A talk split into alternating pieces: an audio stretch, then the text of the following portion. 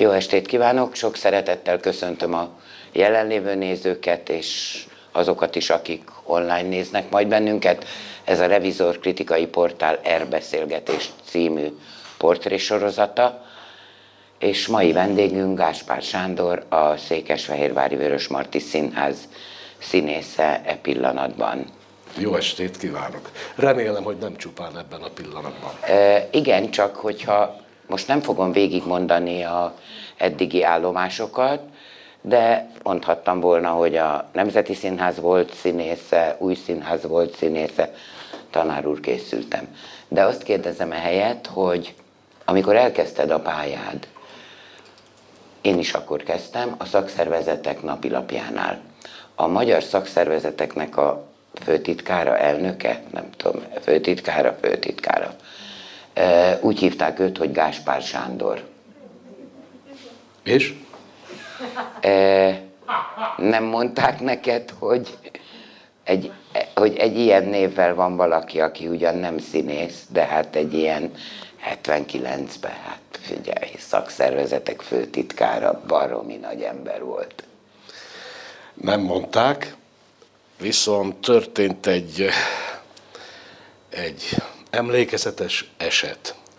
Filmet forgattam, Szurdi Miki rendezte, akinek az édesapja akkor szintén egy komoly beosztású ember volt, talán élelmezésügyi miniszter volt akkor, és egy taxival mentünk, egy fiatal felvételvezetővel a forgatásra, a Gerecsin beforgattunk. És útközben az én vagány színész kollégám elkezdett ezzel játszani, ezzel a Gáspár Sándorral, akit az előbb megidéztél. Aha. És olyannyira vettem a lapot, hogy szegény felvételvezető srácnak a füle megnyúlt hátra, hogy miről beszélünk, ugyanis épp azt taglaltuk, hogy nagyon remélem, hogy mire kiírunk a forgatásot, meleg kajával várnak minket, poklócokkal, teljes ellátás lesz. Tehát odafigyelnek a színészekre, mert nagyon rosszul lennék ki, hogy ezt az apám megtudná. És képzeld el, úgy sikert, annyira sikerült szegényt megszivatnunk, hogy a forgatás helyszíne előtt egy jó pár száz méterrel ő kiszállt, arra kért minket, hogy ne menjünk tovább, mert forgatnak Neki és ne zajongjunk, és mint kiderült, futott vagy másfél kilométert, és gyorsan elővarázsolt, amit csak lehetett, hogy úgy tűnjön, hogy büfénk is van. És aztán megérkeztünk, és természetesen megtörtént a nagy leleplezés, lelepleződés, hogy én nem az vagyok, aki. Így mm-hmm. aztán egy vicc lett belőle. De egyébként hála Istennek senki nem hozakodott ezzel elő, hogy az öreg Gáspár Sándor a te apád. És mindig azt mondtam, ha előhozakodtak olykor, akkor azt mondtam, de. A apám is Gáspár Sándor volt, és akkor így, ja, aki hogy úgy meg, akarta hogy igaziból jötteni, is Gáspár Sándornak hívják, az, hívták az apukádat. Hát én voltam az ifjabb Gáspár Sándor. Aha, igen. Mond, a szüleidet az a szerencse érte, hogy mind a két gyerekük színész lett. Ez azért akkor is fura, hogyha, hogy pont színész, hogyha neki közük lett volna ehhez a szakmához valamilyen módon, de ugye nem volt. Mit szóltak az ötlethez, hogy te pedig színész leszel? Mert gondolom a Tibornak, az öcsédnek már könnyű volt. Ő egy ilyen kitaposott autópályán hát, ment utána. Bölcsödétől kezdve öcsémnek mindig könnyű volt. Megjött utánam, amerre mentem. Tehát. De azt hiszem a szüleimnek is ez nem egy helyzet volt, amit hirtelen fel kellett fogniuk, és ahhoz képest minősíteni, hiszen mi bekerültünk a gimnáziumba, és ott a Szentesi Horváth gimnáziumban nagyon erős diákszínpadi élet volt Bácskai Mihály Bácskai vezetésével. Mihály, Úgyhogy a szüleim megszokták azt, hogy az akkor működő egyetlen magyar televízióban minket folyamatosan láttak. Szóljatok szép szavak, regőlők, szóljatok szép szavak Petőfi Sándorról, ki mit tudok. Tehát mi folyamatosan szerepeltünk ott és nyertünk. Uh-huh. Így aztán, amikor eljött a, a, a felvételi időszaka, addigra már azt hiszem meg is barátkoztak azzal a gondolattal, hogy a Juhász Gyula főiskola mellett megpróbálom a színművészetét is. Aha, ha fölvettek volna a Juhász Gyula főiskolára? valószínűleg akkor elmentem volna utána a színművészetire is, de mivel a színművészeti volt hamarabb, ezért okafogyottá vált a Juhász Gyula. Igen. Ez érdekes egyébként, hogy végül is, ha egy kicsit másképp történnek a dolgok, akkor lehet, hogy te most egy, tan- egy úgynevezett tanárember vagy?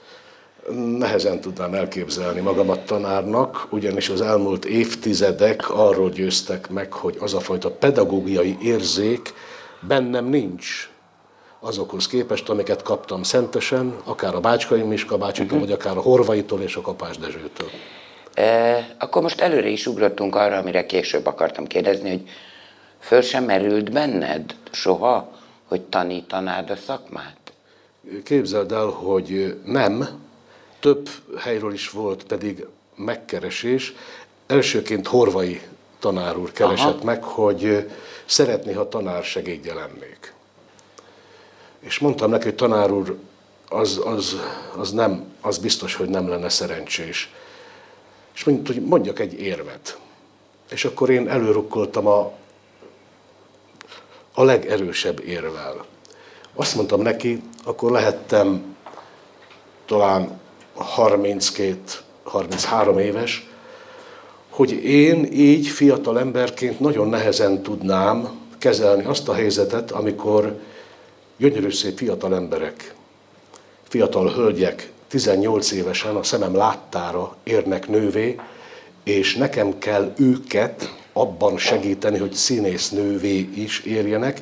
Tehát ha akarom, ha nem, én beköltöznék az életükbe, és valamiféle félistenként néznének rám, én pedig ugye a saját magam által kreált eredményeket nagyon nehezen tudnám pedagógusként eltenni a szürke állományomba.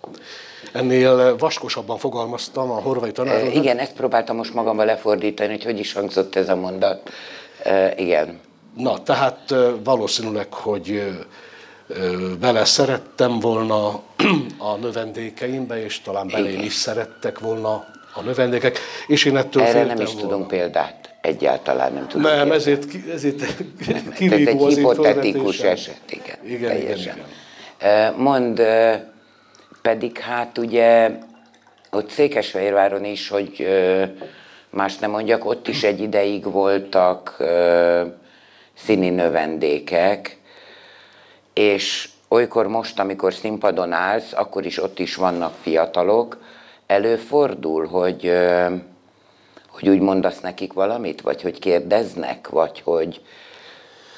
Az soha nem fordul elő, hogy a színpadon elkezdjem őket instruálni, vagy tologatni, sőt, mit nem mondjak, rángatni, mert egyes kollégáim idáig igen, is képesek vetemedni, ami számomra felfoghatatlan.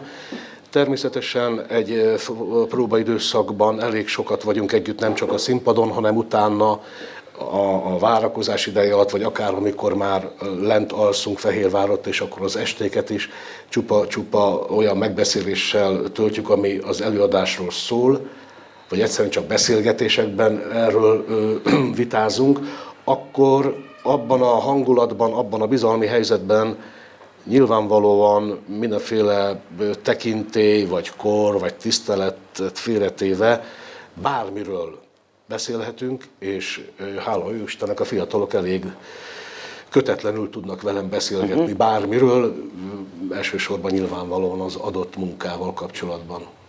De az, hogy én őket instruáljam, vagy oktassam, az távol áll tőlem. Lehet, hogy egyetértünk abban, hogy szerintem baromi szerencsés voltál és vagy a pályádon. Tehát a főiskola után is olyan helyre kerültél, és azóta is csupa olyan csapatba kerültél, ahol olyan társulatban és olyan kollégák között voltál, akikre enyhén szólva volt miért fölnézni. Amikor fordított volt a helyzet, te voltál a kis pejhesállú fiatal színész, akkor kértél tanácsot, vagy csak bámultad őket, vagy kerested a, a nagy kollégákkal való beszélgetés, Darvasi Várutkai Éva, hogy mindjárt a víggel kezdjem? Azzal kezdted ezt a gondolatmenetet, hogy szerencsés voltam. Uh-huh. Igen, aláhúzom, hogy olyan nagyságokkal találkoztam, akik úgy kommunikáltak velem, hogy nem kellett megküzdenem Aha. ezzel a nehézséggel, feszültséggel. Sőt, ezt a kört bővíthetem akár Garas Dezsővel is, Kállai Ferenccel is. Hihetetlen bizalommal fordultak hozzám, és utólag, persze nagyon hálásan gondolok erre, de némi nagy képűséget is hozzáteszek, hogy hát ha én is találkozom a Aha. mostani Gáspár félével, akkor nyilván egyből észreveszem. Aha, jó. Ez teljesen rendben van, tehát nyilván észrevettek ők, tehát nem...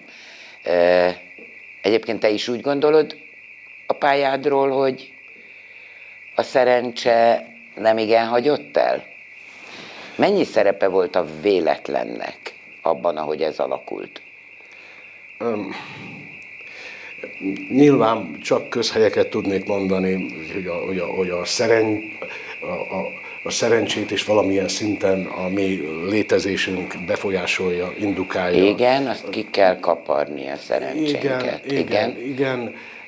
Bár Törőcsik Marit, ha idézem, ő azt hiszem, ha jól emlékszem, ő azt mondta, hogy 30% tehetség és 70% szerencse. Uh-huh. Úgyhogy fogalmam sincs. Én minden esetre nagyon szerencsésnek tartom magam, hogy olyan helyeken dolgozhattam világéletemben és olyan kollégákkal, akiknek a színpad, a színház és a saját elhivatottságuk mindig, mindig magától értetődő volt, soha nem kellett senkit nógatni. Vagy uh-huh. aki olyan volt, aki afelé tévedt, az hamar kibukott abból a körből. Anélkül, hogy ki lett volna taszítva. E, miközben jobbnál jobb e, csapatokban voltál, tehát jobbnál jobb társulatokban voltál, mégis mindenhonnan eljöttél. Téged sehonnan nem e, rúgtak ki, vagy hát sehol nem mondták azt, hogy hát kedves Sándor, most a jövő évadban nem tudok neked szerepet adni, úgyhogy talán váljunk el egymástól. Ez a mondat kimaradt az életedből, mert mindig mindenhonnan te mentél el. E, és noha így, ha visszatekintek az elmenésekre, egyik sem tűnik indokolatlannak, e, de mégis ezt egyidejűleg elég nehéz megítélni, hogy most lépni kell. Honnan tudod? Honnan tudod, hogy a vígből miért kellett akkor elmenni? Nem tudtam, csak éreztem. Ezért, mivel nem tudtam, ezért próbáltam valamiféle bizonyosságot kapni afelől, hogy, hogy jól fele érzem-e a dolgaimat, hogy Horvai tanárúrral, aki az igazgatója volt a Víg Színháznak akkor, elmeséltem neki ezt a dilemmámat, mert akkor már hívtak a katonába Székely és Zsámbéki Gábor, Ja, ez akkor volt abban a nagyon rövid időben, igen, amíg igen, Horvai volt az Várkonyi igazgató. Várkonyi Major közt, igen. vagy Várkonyi Marton közt. Igen. És a Horvai tanáról azt kérte tőlem, hogy mielőtt ő válaszolna, sétálgassunk. És akkor egy héten keresztül minden reggel találkoztunk fél kilenckor a Vix Színház előtt, és elsétáltunk a Margit szigetig, és közben beszélgettünk, majd vissza szintén beszélgetve. Mindenről beszélgettünk. Sokszor már úgy éreztem, hogy a tanár úr nem is akarja felhozni ezt a nagyon fontos kérdést, ami nekem ugye nyilvánvaló volt. És akkor az utolsó sétánkor nagyon szépen elemezte az ő helyzetét a Víg Színházban, az ő korát, az, hogy én a növendéke vagyok, az, hogy nekem mit kellene játszanom, hogyan indulhatnék jobban, izgalmasabban, és akkor azt mondta, hogy ő úgy érzi, hogy itt a Vix Színházban nekem nem lenne olyan izgalmas uh-huh. az egész, mint amit a akkor alakuló katona adhat.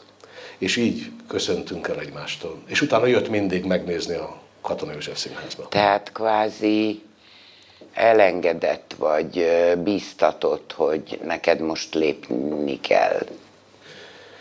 Hát nem egyből, egy hét után Hát derült igen. ez ki, hiszen azért ott is el voltam kényeztetve, hiszen a Pesti Színházban eljátszhattam az Elefántember, Az Elefántembert, címszerepét. Százszor játszottuk Hegedűs D. Géza partneremmel.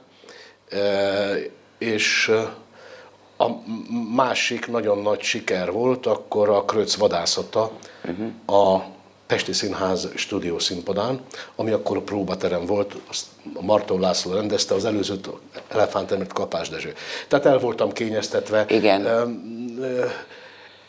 E, Tényleg azt gondolom, hogy abban a helyzetben nem lehetett versenyre kelni azzal az izgalmas vállalkozással, amit jelentett Székely Zsámbéki Asser vezetésével egy olyan társaság, aminek nagy része a korosztályon volt, és percekkel előtte még együtt jártunk.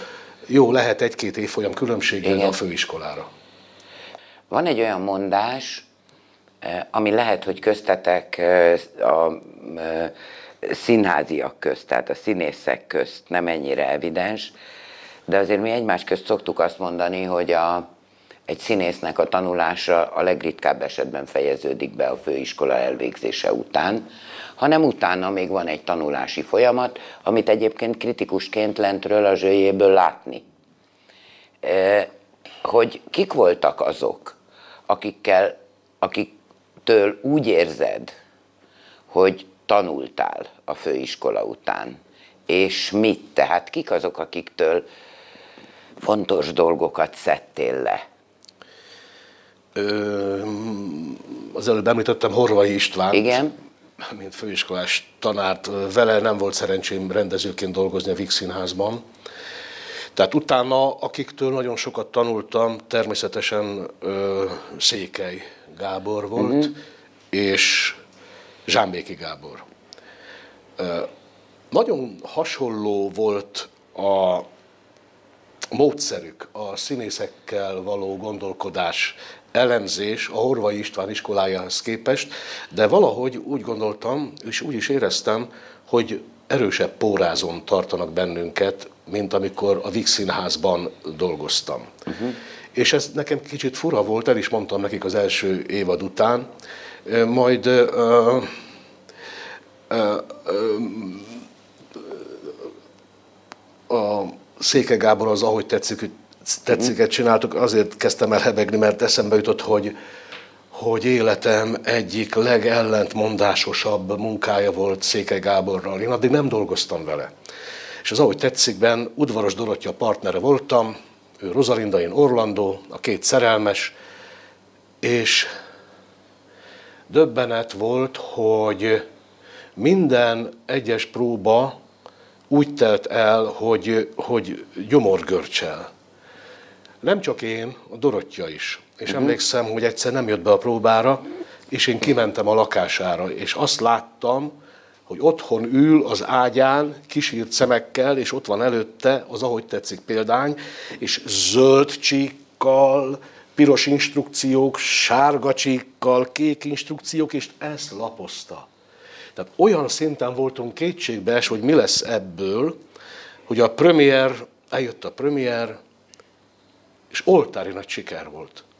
És emlékszem, a banketten az egyik sorokban Dorottya állt szűkebb családjával, a másik sarokban meg én szűkebb családommal.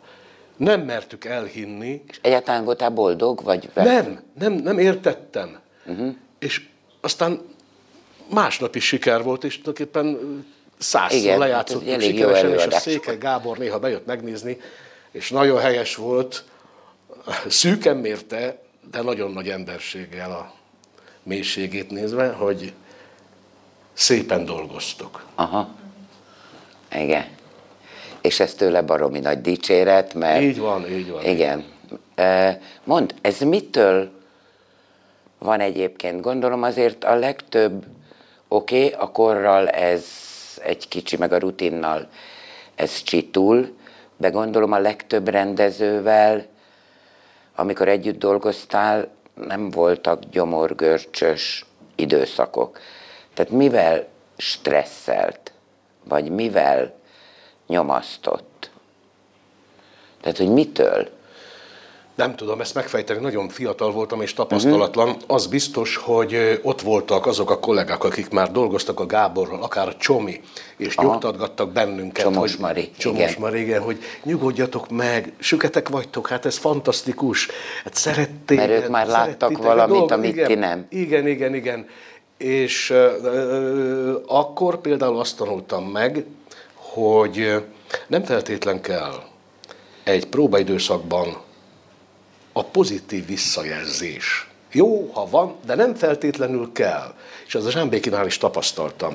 Ugyanis a jóról nem feltétlenül kell beszélni, hiszen az megvan. És ne tudatosuljon bennem, hogy az jó, hanem az jön. Ahhoz nem kell hozzászólni, és ott keressük a megoldást, ami még lemaradásban van. Ez az, ami a pedagógiában nagyon rossz. Tehát az ember ugyanis hajlamos, tanárként is hajlamos arra, hogy amikor valaki jól teljesít, hát akkor hát ez jó, hát most mit kell ezt részletezni, ez jó. És a hibákra kell koncentrálni, és arra kell rámenni, hogy azt hogy javítsuk. De nagyon antipedagógikus dolog. Tehát, hogy hát persze egy rendező ne pedagógus legyen, hanem rendező, tehát ne a lelkedet ápolgassa, hanem hozza ki belőled a legtöbbet. De hozzá kell, hogy tegyem, amikor a Taub Jánost most megemlítem, aki aztán rengeteget tanultam szintén, sőt, ővele sokkal többet is dolgoztam, hosszabb ideig is. Ő például azt mondta, hogy az teljesen normális, ha nincs jó érzésünk, hát mitől lenne? Azért vagyunk fönn a színpadon, hogy a számunkra egy ismeretlen dolgot próbáljunk megérteni, formába önteni és képviselni. Hát mitől lenne jó érzésünk? Majd lesz szünet, kimegyünk a szünetbe, és akkor jó érezzük magunkat. Hát, Ráadásul ugye a taubról lehet tudni, nem tudom, hogy a 72 katonában is így volt-e, de a taubról ugye azt mesélték, hogy ő neki volt egy kottája az előadásról. Ide mész, addig mész, megállsz, megfordulsz, nem tudom én, le volt rajzolva, tehát ő már kvázi a kész előadással jött a fejében az olvasópróbára. Így van, tehát nem volt lerajzolva, fejében Jó, meg igen, volt. igen. E, hozzá kell, hogy tegyem. E, nagyon nehéz a módszer. A 72. katona előtt én már dolgoztam vele az őrült naplójában. Tehát igen. én már ezt ismertem. Viszont a 72. katonában nagyon sokan voltunk a színpadon. És ezt a módszert, hogy, hogy ö, E, valahogy mutattad, idáig elmész, itt visszafordulsz, itt fölnevetsz, akkor ő arra a gesztusra ezt meg ezt csinálja. Tehát tulajdonképpen mint egy koreográfus. Én természetesen motorja voltam az előadásnak, hiszen én már Sanyi. szerettem a János nagyon ezt a módszert. De ez borzalmas? Nem, nem, nem, nem. Várjál, várjál, mert amikor megcsináltuk, és eljutottunk a darab végéig, így, nagyon pontosan, akkor le tudtuk játszani. És akkor a János mindig azt mondta, hogy na, akkor most nézzük meg, hogy mit rendelkeztünk. Ez volt a rendelkező próba. És innentől kezdődött az a szabadság, amikor az ettől eddig megtöltődik olyan játékkal, ami eddigre már bennünk, ö, ö, Aha. mint megfelelés, megszűnt, hanem, hanem valami, valami szabadabb, valami, valami személyesebb, és ettől eddig volt a mi szabadságunk. És ebből állt össze az előadás. De valami nagyon hasonlót mondanak, nagyot ugrom most, az Alföldi Robertről, mint rendezőről. Hogy nála is van a próbáknak egy olyan szakasza, amik szabályosan, mint egy közlekedési rendőr, a Stoll fogalmazott így, hogy mint egy közlekedési rendőr, egyszerűen instruálja a forgalmat a színpadon. Ide mész, onnan jössz, átmész, megfordulsz, ezt mondod.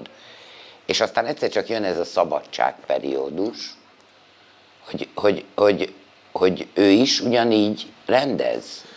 Ö, picit hangosabban. Ja, értem, ordít, mint állat.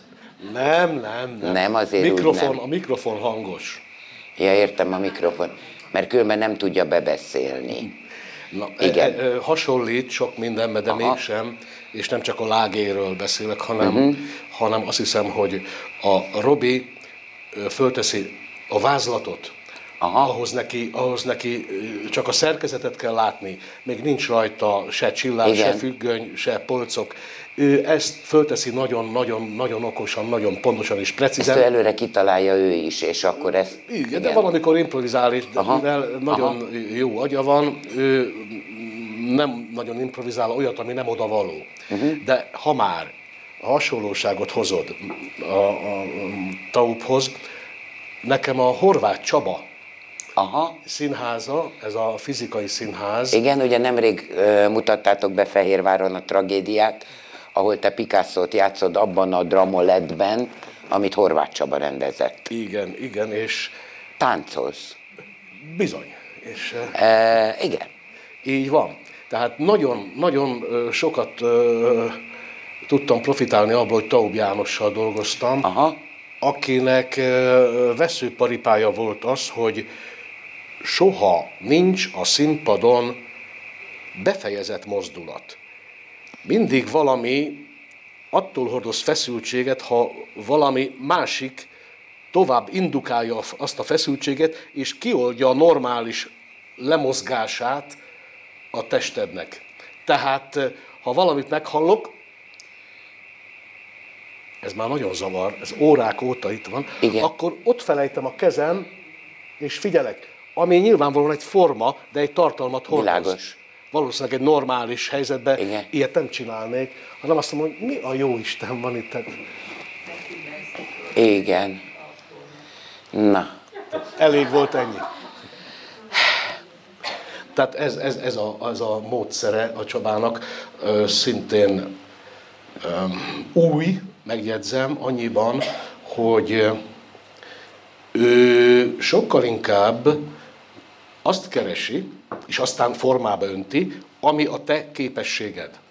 Mozgásban, alkatban, belső uh-huh. kisugárzásban. És amikor arra rátalál, akkor elkezd kapargatni. És Aha. elkezd boncolgatni és alkotni. De nagyon sok rokonítható dolog van közte és a János között. Uh-huh. Mond, a, az előbb említetted, hogy az elefántembert százszor játszottad. A stílus gyakorlatokat 30 évig hányszor? Közel 700-szor. 700-szor, gombócból is sok. Én azt láttam a legelején, és aztán láttam sok év múlva, te is tudod, 700-szor nem lehet jól eljátszani. Tehát nem tud mind a 700 nagyon jó lenni. Mit lehet mégis tenni, hogyha sokatszor, nagyon sokatszor játszol egy előadást, mert nagy siker, hogy ne, ne fáradjon ki, vagy legalábbis én lentről ne lássam, hogy baromira ki van fáradva az előadás, vagy szét van esve, vagy rutinból van tolva, ez mind nagyon látszik, ha így van. Igen, igen, a nagy szériáknál uh-huh. értem a kérdést, tehát egy általános kérdés, hogy igen. lehet egy nagy szériát úgy végigcsinálni, frissen tartani. Igen. De ha már a stílus gyakorlatot említetted, akkor azt ö, ö, fájva kell elmondanom, hogy az utolsó két-három év az már szinte szenvedés volt. Neked? Mindannyiunk számára. És Akkor miért nem hagytátok abba? Ez az, olyan erőteljesen kötött bennünket egy baráti, vagy még vélt baráti szövetség, hogy nem tudtunk ennek a végére járni, hiába próbálkoztunk vele. Báj János Dörner György. Arra kellett rádöbbennem, döbbennünk, hogy olyan szinten más-más történt velünk szakmai értelemben, ami egyszerűen ízlésben elvitt egymástól minket, és mindazt, amit a színpadon képviseltünk, negatívan befolyásolta. És egy csomó dolog, ami addig szellemesnek tűnt, és valóban az volt, egyszerűen ócska lett, kiárusítása egy, egy poénnak, egy gondolatnak, tehát nagy megkönnyebbülés volt, amikor végül is megszakadt a sorozat. Viszont a kérdésedre válaszolva, hogy mit tehet az ember általában, hogy egy nagy sorozat életben maradjon, hát tudatosítani kell magában, hogy mindent újra kell proponálnia, ez meló, meló, ez a 72 katona esetében is így uh-huh. volt, vagy akár az említett előadások, ami a katonában. Székesfehérvárot sajnos ez a veszély nem fenyeget bennünket. Ugyanis azt a legnehezebb megszoknom, hogy csinálunk energiát nem sajnálva, szerelemmel, odaadással egy előadást, nagyon szeretjük, és jó esetben elmegy húszszor.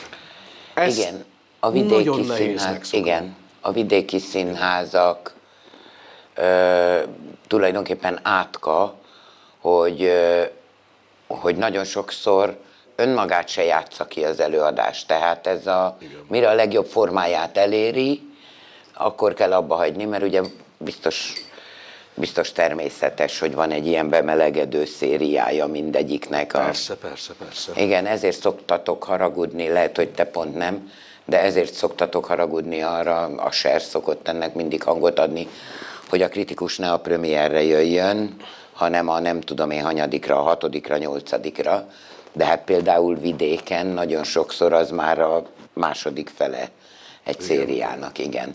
Mond, ö, azért ez akkor is, a Dörnerrel semmilyen kapcsolatod nem maradt, emberi valami nem. mégis? Nem. A másik ember, akivel azt gondolom, hogy egy hosszú szériában nem lehet nem jóba lenni, a 72 alatt az Eperjes, Igen. akivel utána tudom, a Hidemberbe is együtt forgattatok, meg hát na, sokszor hozott titeket össze. Csablecsacsi. Ez érdekes egyébként, hogy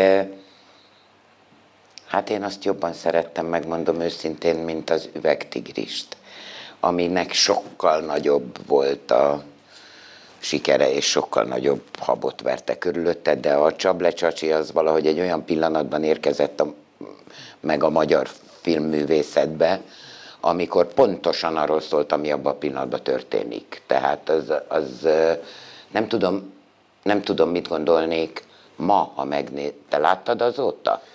Néha a televízióban fölbukkan, és akkor vagy a interneten szoktak belőle idézni Aha. pár jelenetet. Hogy idézzek egy, egy filmrendező ismerősömet, Detre Gábort, aki háromszor látta a filmet. Látta a bemutató környékén, Aha. aztán rá 15 évre, és aztán egy mozi megnyitója kapcsán megint csak 15 év múlva. Uh-huh. És találkoztam vele, és azt mondta, hogy a Csoble Csacsi valami elképesztő változáson ment keresztül, mint tudjuk, egyébként a dobozban van, tehát...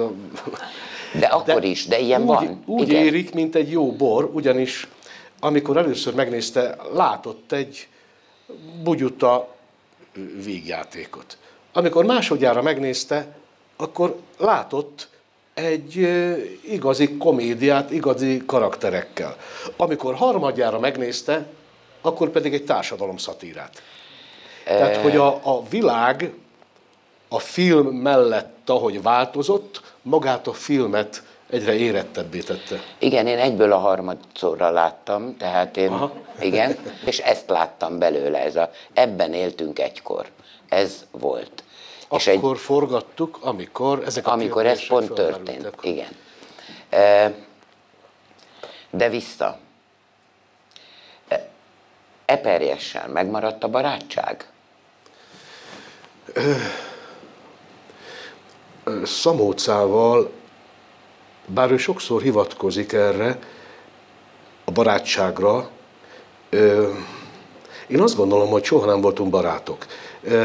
Nem azért, mert ő esetleg nem egy szeretnivaló, vagy arra alkalmas ember, vagy én akár, de ő egy nagyon magányos ember.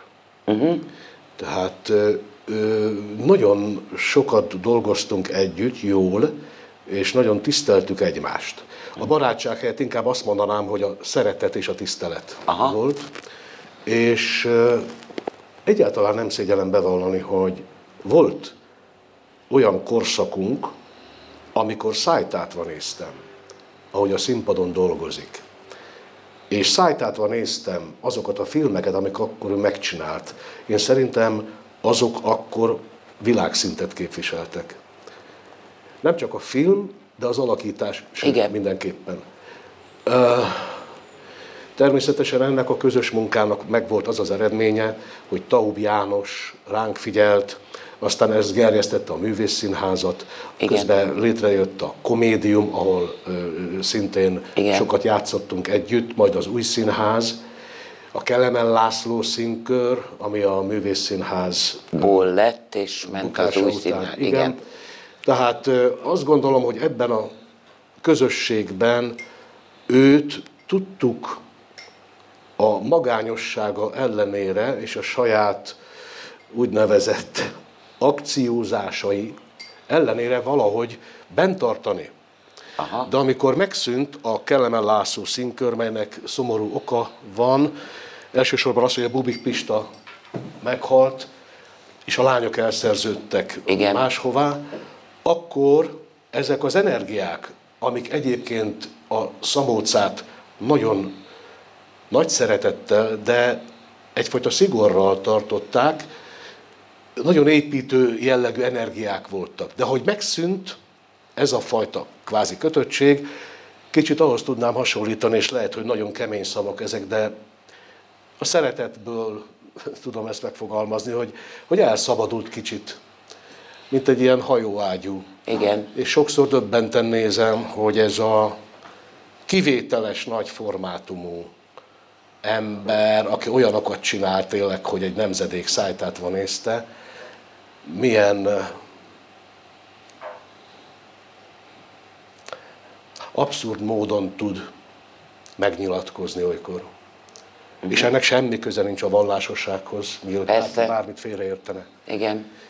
Én nagyon remélem, hogy történni fog valami, olyan katarzis vele újra, rá tud csodálkozni majd újra egy olyan rendezőre, akinek hinni tud majd, és nem ő fogja kijelölni, hogy hol legyenek a kamerák, Igen. honnan vágják ki a szöveget, milyen dramaturgiai átírás kell ez, hanem újra hinni fog, mert akkor azt gondolom, hogy az az elmúlt 25 év ö, belső érése, tapasztalása nagyon gazdagon tudna megmutatkozni egy filmen.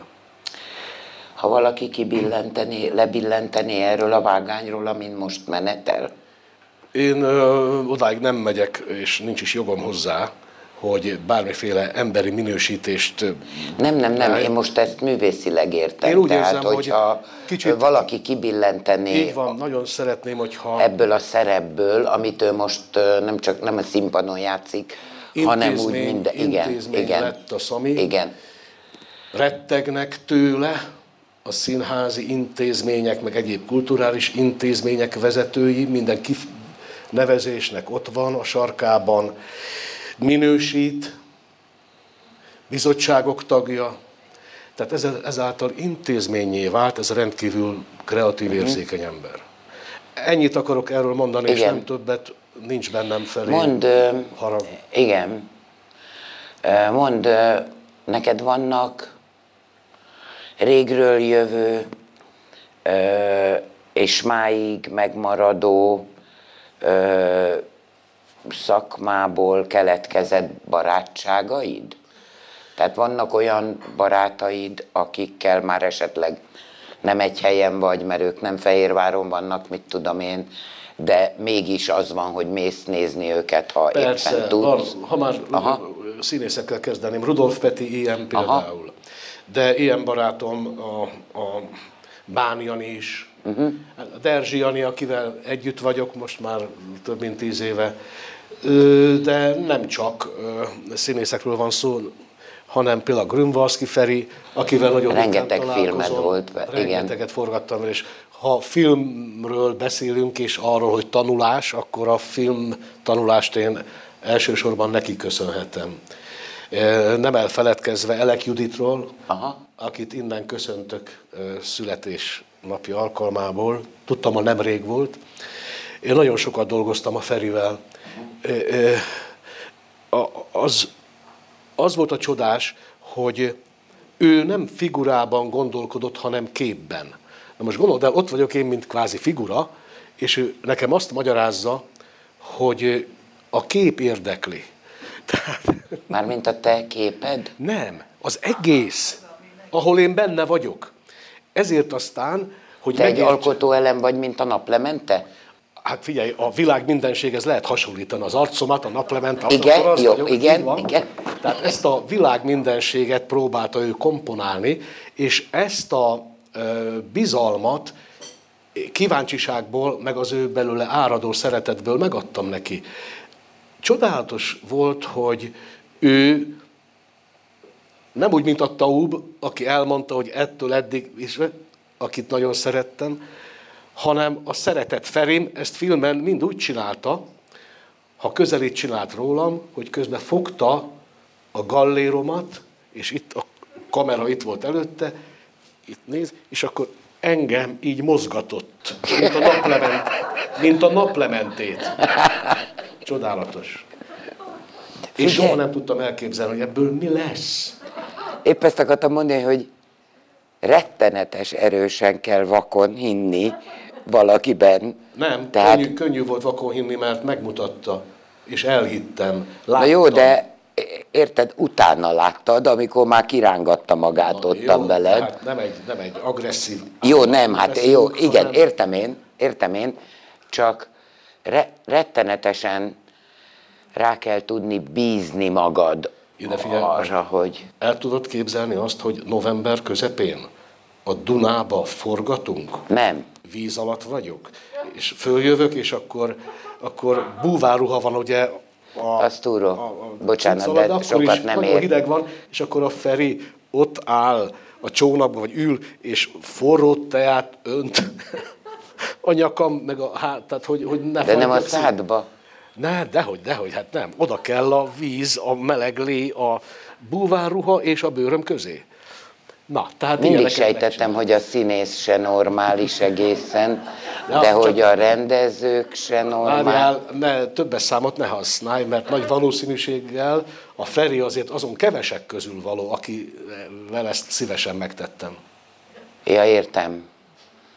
Értem, tehát van, amikor győz a józanész, de az, hát jó. Ö, igen.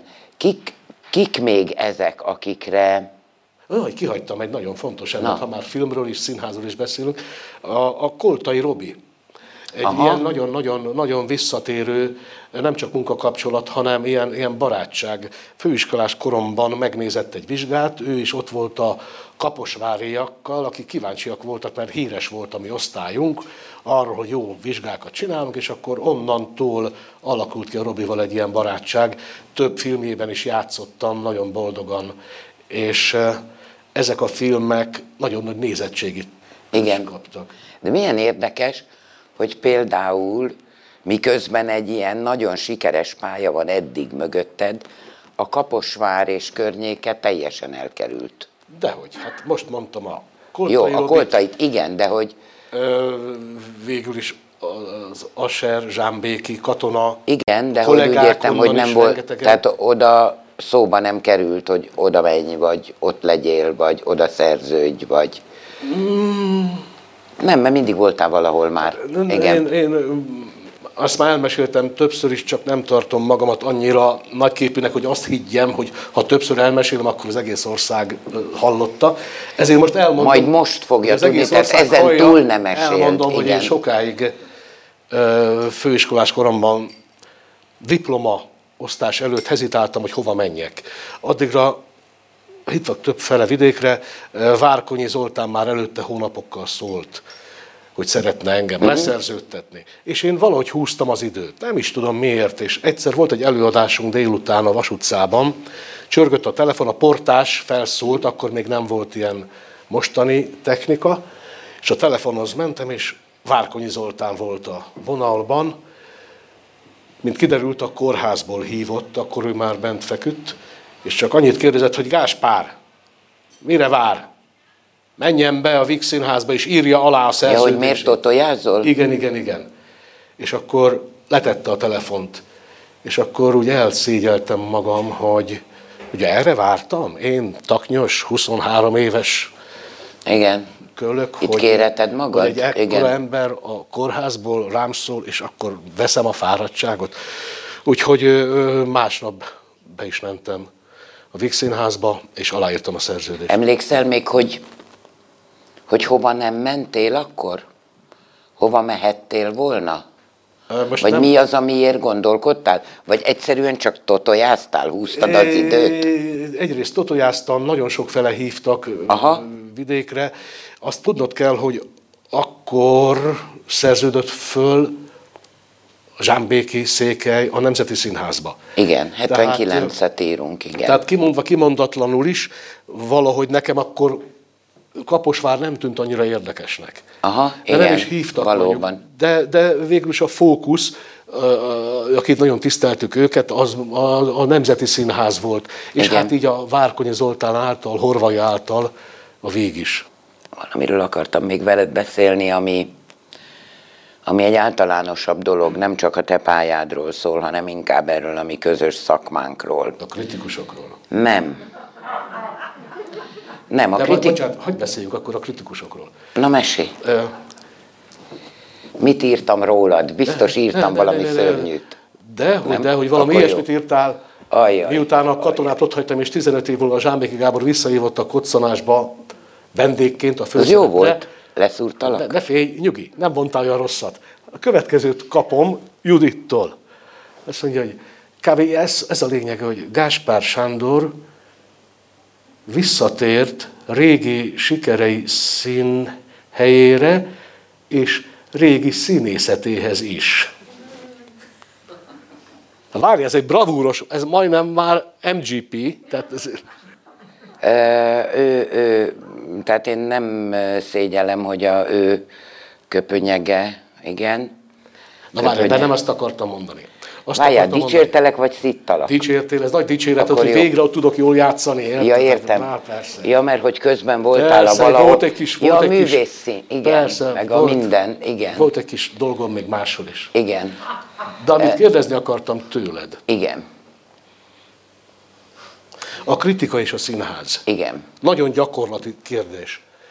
Ö, ö, Beszélgettem egy nagyszerű filmrendezőnővel, Elek Judittal, amikor forgattuk a tutajosokat nagyon régen, és azt mondta, hogy amik ő, amikor ők végeztek a színművészetén, akkor ők nagyon fontosnak tartották, hogy megszólítsák a korosztályukat, irodalommal foglalkozó embereket, festészettel, hogy kialakuljon a saját holdudvaruk, az a kritikusi réteg, akikkel együtt fognak haladni. Mert egyébként, ha ők nem teremtik meg ezt, akkor széttördelik őket darabjaikra. Itt teszem föl a kérdést, hogy te ezt hogy látod? Mert mielőtt még belevennél, azt azért elmondanám, hogy a katonában ehhez tudom azt kapcsolni, hogy legnagyobb meglepetésemre a fő próbákon ott láttam Koltai Tamást és Mészáros Tamást a nézőtéren. Nem volt közönség, ők nézték. És tudva levő, hogy ők voltak akkor a legfelkészültebb, a legjobban színházértő Igen. emberek, akár dramaturgként dolgozva előtte, akár rendezőként később, tehát igazi nagy formátumú színházi emberek voltak.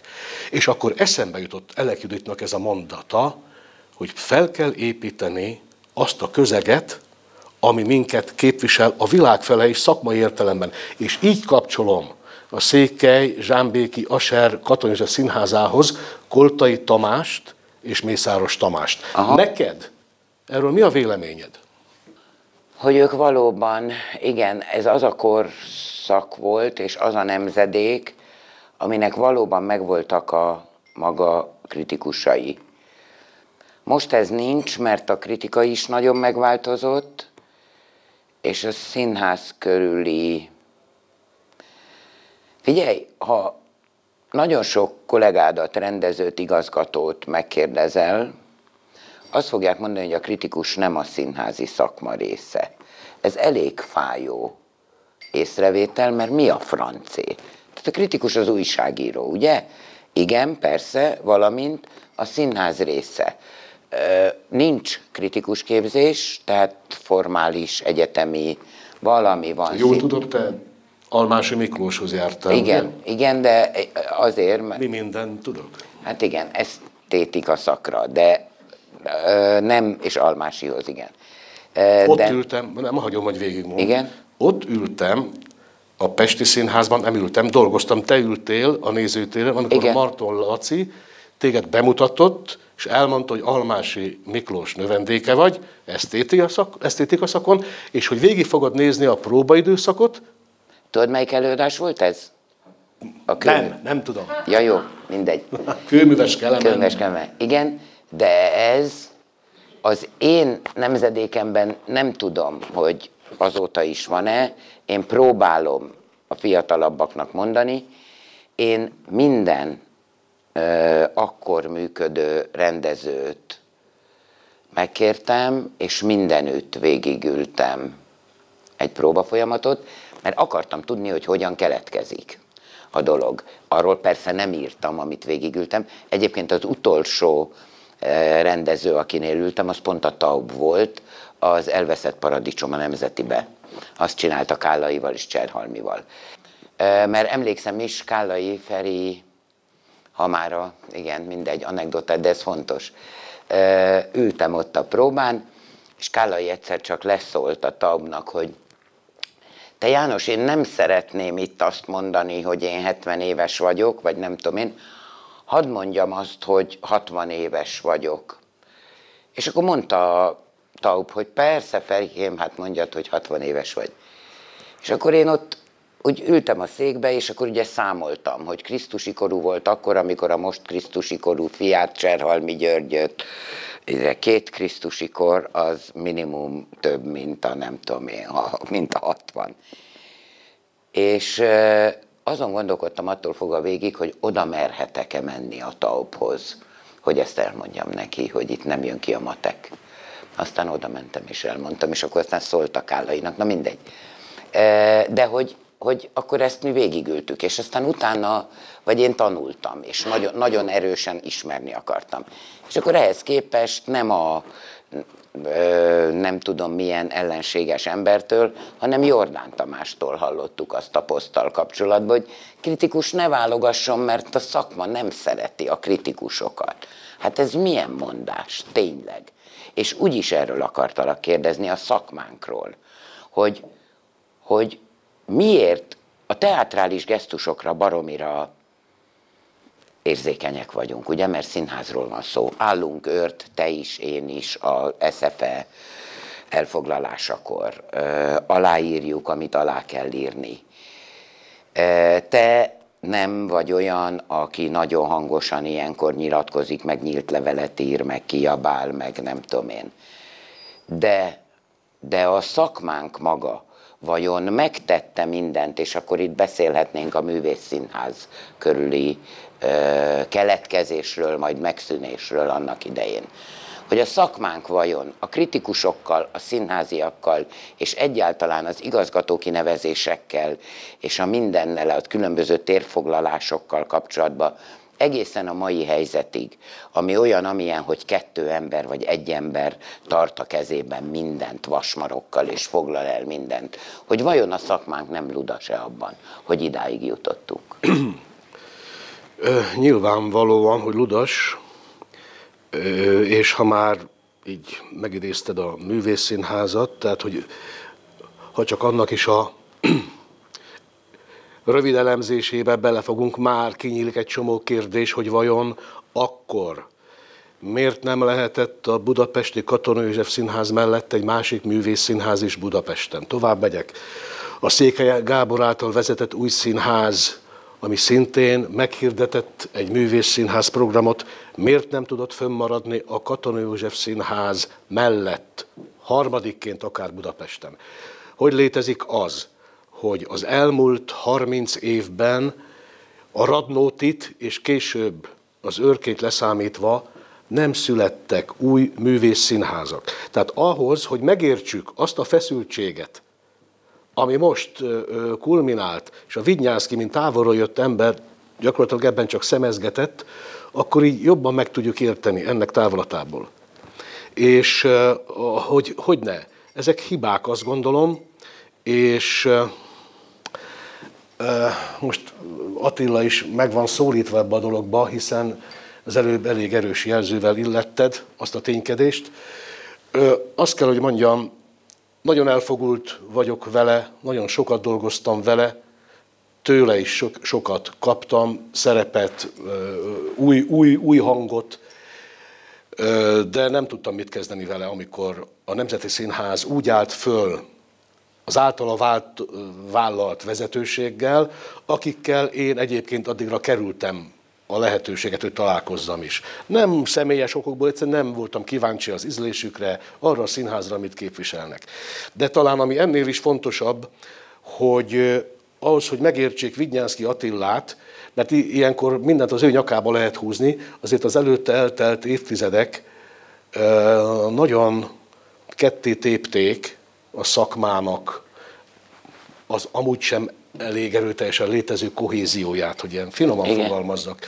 Ő pedig ebben szerintem, mivel nem itt végzett, nem őt tanították, nem ide járt színházba kamaszkorába, nem itt szívta magába először ezt a csodát, amit úgy hívnak, hogy teátrum, nem itt voltak neki a nagy színészek, a nagy rendezők, ezért csak, mint némiképp kívülálló tudta ezt az összes fájdalom kupacot kezelni, és mivel ott szocializálódott Kárpátalján, magyar kisebbségként, ami egy kőkemény helyzet, én kint dolgoztam náluk, pedig ez már a 90-es évek Aha, volt. Igen. Én azt láttam és tapasztaltam, hogy neki, mint felelős vezetőnek, akkor ugye mondhatni egy nagyon helyes kis lélekszámú, ám annál nagyobb eredményeket felmutató alternatív színháza volt.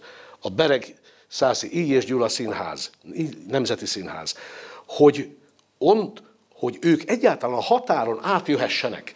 Mit kellett azért tenni?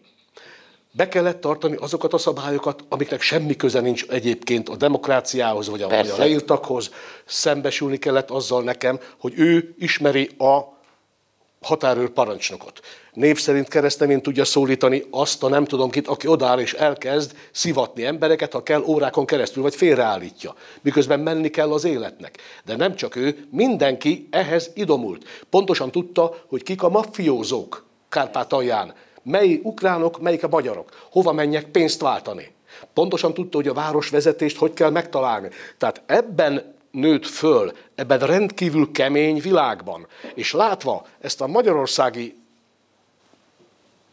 Puha. nem akarok, Igen. hogy fogalmazni, én szerintem ő itt egy nagyon egyszerűen hidegvérrel, ha már befért a lába, a fél lába az ajtórésem, akkor ott az egész testűrbe megy. Én lehet, hogy most nagyon keményen fogalmaztam, csalódás nekem, mert őt, őt egy nagyon érzé, ismerem a nagyon érzékeny, nagyszerű emberi oldalát, nem tudok mit mondani. Én is ismertem azt, valaha. Innentől valaminek történni kellene, mert így nem maradhat. Tehát én nem hiszek abban, hogy két szövetségünk van, mindenből kettő. Mi ez? Igen, tehát hogy az egészre rátelepedett egy ö, politikai megosztottság, ami egyszerűen duplikál mindent, és mindenki vagy ide, vagy oda tartozik akkor is, ha egy helyben áll. Mond, nem merült föl, hogy, hogy ott maradsz a nemzetiben? Amikor a, az alföldi lejárt, és amikor vége lett az Alföldi Féle Nemzeti Színháznak, ugye akkor mentél el Fehérvárra. Ő ajánl, gondolom, hogy ő ajánlotta, hogy te maradj. Nem volt kérdés, hát ez természetesen kimondva, kimondatlanul. Tehát te maradhattál volna. Persze, bármennyire igen. is nagyon szerettem a Robit, én azt gondoltam, hogy abból nem lehet baj, ha jön egy másik tehetséges ember. Én ismétlem magam, akkor ijedtem meg, amikor először... A társaságot megláttad, mi? Összehívta a színészeket, és elmondta, hogy kik lesznek a munkatársai. Hát akkor úgy éreztem, hogy hát ebből nekem nem sok jó sül ki, úgyhogy el is jöttem. Sok szerencsét kívántam neki, de nem gondoltam, hogy nekem ott bármilyen kötelességem lenne az elveim ellen lenni. Vagy a tapasztalataim ellen, inkább így mondanám. Most jól érzed magad, nem? Ö, annál is inkább, mert azért azt ne felejtsük el, hogy az új Te színházban... össze-vissza játszol. már, bocsánat az van, van néha. Tehát, hogy Fehérváron vagy, de most ugye a Radnóti bemutatójában, de a Rózsavölgyiben is játszol, Igen, igen, ugye? igen. Tehát, hogy az nem összevisszát akartam mondani, hanem sok helyen akartam mondani. Néha nem támasz szavakat. E, tehát ez, ez, ez, ez jó, nem? Igen, nagyon jó. Tényleg komolyan mondom, nagyon jó. Ö, Az, hogy a Radnóti nagyon tehetséges fiatal ö, csapatával is uh-huh. összezárva ö, küzdünk egy előadásért, a nagyon fiatal Kelemen Kristóf rendezővel és dramaturgal, az egy élmény. De egy egyáltalán a fiatalokkal együtt lenni, az, az kifejezetten egy élmény, és anélkül, hogy én elveszteném a kontrollt, tehát pontosan tudom, hogy hány éves vagyok, hogy nézek ki, nem, nem jut eszembe. Velük vagyok. Ezt egyébként elmondhatom ugyanis Székesfehérvárról is. Uh-huh. De itt tömören kaptam meg Igen. csak a fiatalokat, és én voltam az apa. Igen. De sokszor úgy érzem, hogy amiért hálás lehetek Törőcsik Marinak, Garas Dezsőnek és az előbb említett óriási színészeknek, Kálai Ferencnek, hogy, hogy egyből a játszó pajtásukká fogadtak.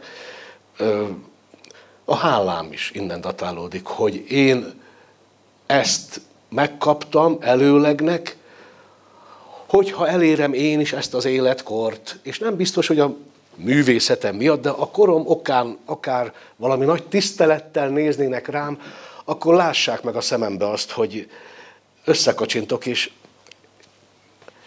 játékos vagyok én is. És befogadod őket a cégbe, Így van. Vagy ők engem. vagy ők téged. Sanyi, nagyon köszönöm, szerintem egy jó nagy kört tettünk itt a beszélgetésben. És egy csomó mindent nem kérdeztem meg, amit akartam, de nem. Annyira sajnálom, hogy nem tudtam elmondani. De el tudod. Nem, csak poénkodok, poénkodok. De mit nem tudtál? El sem mindent. Olyasmiket mondtam el, amire nem is gondoltam. A Csablecsacsiban papverával játszottál. Tehát nem csak abban. A Víg Színházban olyan volt, ami kettősünk, hogy folytattuk a főiskolától, szintén az összes vizsgában együtt játszhattunk. Hát a Martó Laci rendezésében, a vadászatban, Aha, a. Kröc vadászatában játszottunk például, ami azért is érdekes, mert azt hiszem ős bemutatója volt Igen. Magyarországon, és mint kiderült, Martó Laci az összes osztályában mindenkivel végig dolgozott ezen az anyagon. Aha. Igen. Nála veletek először, Így van. és utána. Jaj, nagyon köszönöm. Köszönöm önöknek is. Köszönöm.